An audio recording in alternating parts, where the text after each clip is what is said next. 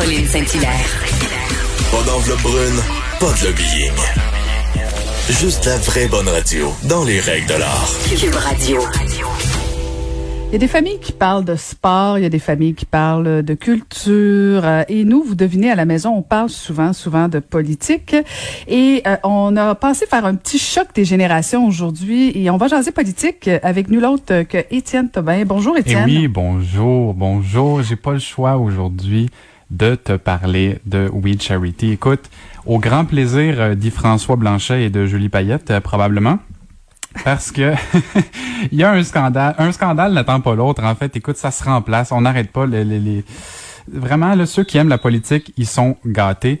Alors là, moi, je veux t'en parler de ce scandale-là à travers Euh, J'ai même pas eu le temps. Écoute, il est parti, il est parti. J'ai même pas eu le temps de présenter non. le sujet. C'est quoi Ben ça? écoute, c'est parce que moi, ça, ça me stimule tellement, ça, ça, ça, ça éveille mon esprit, les scandales politiques, mais je veux t'en parler parce que, écoute, je, je, je, je, je comprends pas. Moi, je, je, je comprends là, la gravité de la situation. Là, là on parle, c'est quand même.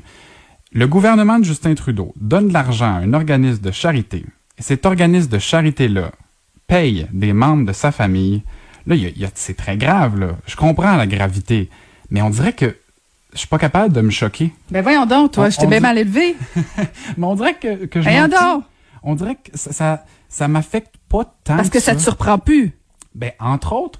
Mais Mais j'ai l'impression qu'on peut pas changer ça. Puis ce sentiment-là d'impuissance face à, à ce qui se passe dans les hautes sphères de la politique, j'ai l'impression que c'est quelque chose qui est partagé énormément au sein de ma génération. On dirait qu'on a juste le pouvoir pendant les élections, puis quand on n'est pas en période électorale, ben il y a des choses comme ça qui se passent, puis qu'est-ce que tu veux, on en entend parler, puis c'est difficile de, faire changer les choses.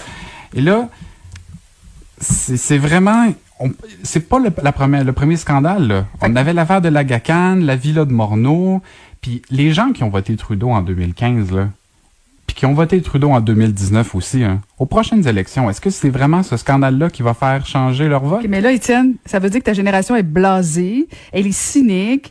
Euh, si la politique vous intéresse juste quand vient le temps de voter, euh, c'est ça, moi, qui me qui me qui me qui m'inquiète. Ben, ça m'inquiète moi aussi. Sauf que je suis pas capable de lutter contre ce sentiment-là.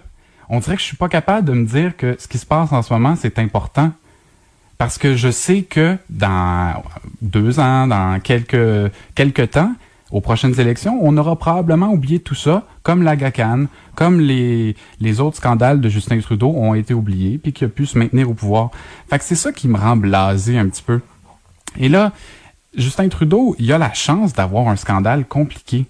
Parce que quand on pense à l'affaire d'Yves-François Blanchette, là, c'est simple à comprendre. là. Il y a des accusations. Blanchet a. Il n'y a pas d'accusation, des allégations. Allégations. Pardon.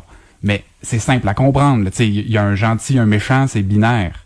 Là, l'affaire de Trudeau, écoute, il y a de l'argent, il y y a un ministre qui a fait telle affaire. On dirait que c'est trop complexe pour se faire une opinion facilement. Fait que ta génération n'est pas intelligente en plus? Non, mais là, ça s'applique un peu à...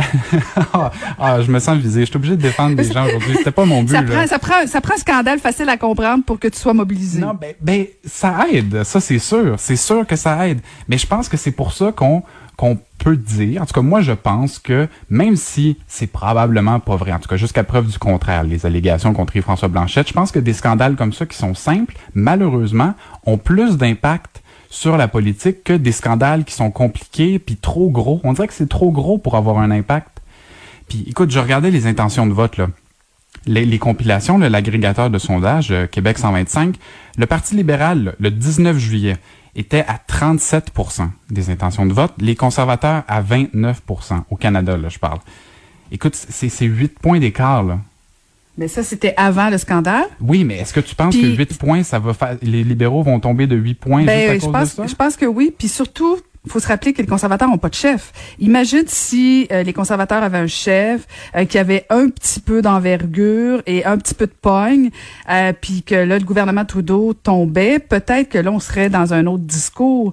Peut-être, je pose la question, Étienne, parce que bon, tu, tu, tu sembles blasé, puis euh, de toute évidence, j'ai mal fait ma job et j'ai de l'ouvrage à faire pour le reste de Mais non, l'été. mais non, mais non. Mais si euh, s'il y avait une alternative, si les partis d'opposition étaient un petit peu plus forts que ce qu'on a actuellement, est-ce que ça changerait la donne par rapport au, au cynisme qu'on a envers la politique fédérale, notamment parce que c'est de ça qu'on parle ce matin? Outre le cynisme, moi je pense même pas que c'est possible d'avoir une alternative parce que Écoute, à la dernière élection en 2019, là, les conservateurs ont eu un pourcentage de vote plus élevé que les libéraux, je te rappelle. Là. Mais ils ont quand même eu moins de sièges. Fait que c'est pas huit points que les conservateurs ont attrapé comme ont rattrapé euh, comme écart. Ils ont plus que ça à rattraper. Ils doivent aller chercher encore plus de gens. L'efficacité de leur vote doit être plus grande.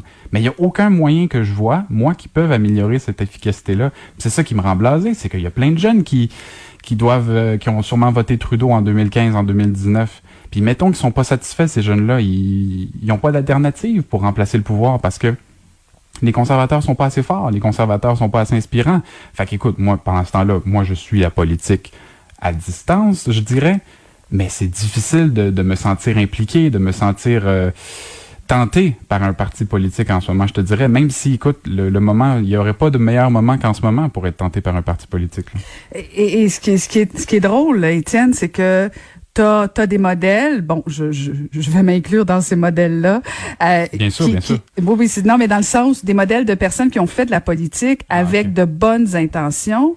Et au contraire, c'est ça qui me rend perplexe. Tu devrais pas être cynique, tu devrais t'indigner du fait qu'il y a encore du monde en politique qui abuse de leur pouvoir, qui respecte pas les règles d'éthique de, de, base, on va se le dire. Là. Un cadeau de, de, de plus de 40 000 moi, je, je écoute, je, ça me rentre pas dans la tête. Aussi, Il me semble que des personnes comme toi devrait davantage indigné et est à t'impliquer. Comment se fait-il qu'on on voit pas les jeunes s'impliquer dans les partis politiques? Quand tu vois ce qui se passe? Je veux dire, le Parti libéral du Canada ne peut pas penser et agir comme si le Canada leur appartenait. Il me semble que tu devrais être dans la rue, Étienne. Non, mais écoute, ça, c'est, on est obligé de le donner à Justin Trudeau, là. C'est sa force à garder l'opinion des jeunes en sa faveur, malgré Juste à légaliser le pot, puis ça marche. Hein? Ben, écoute, ça a fait son effet, je pense, là.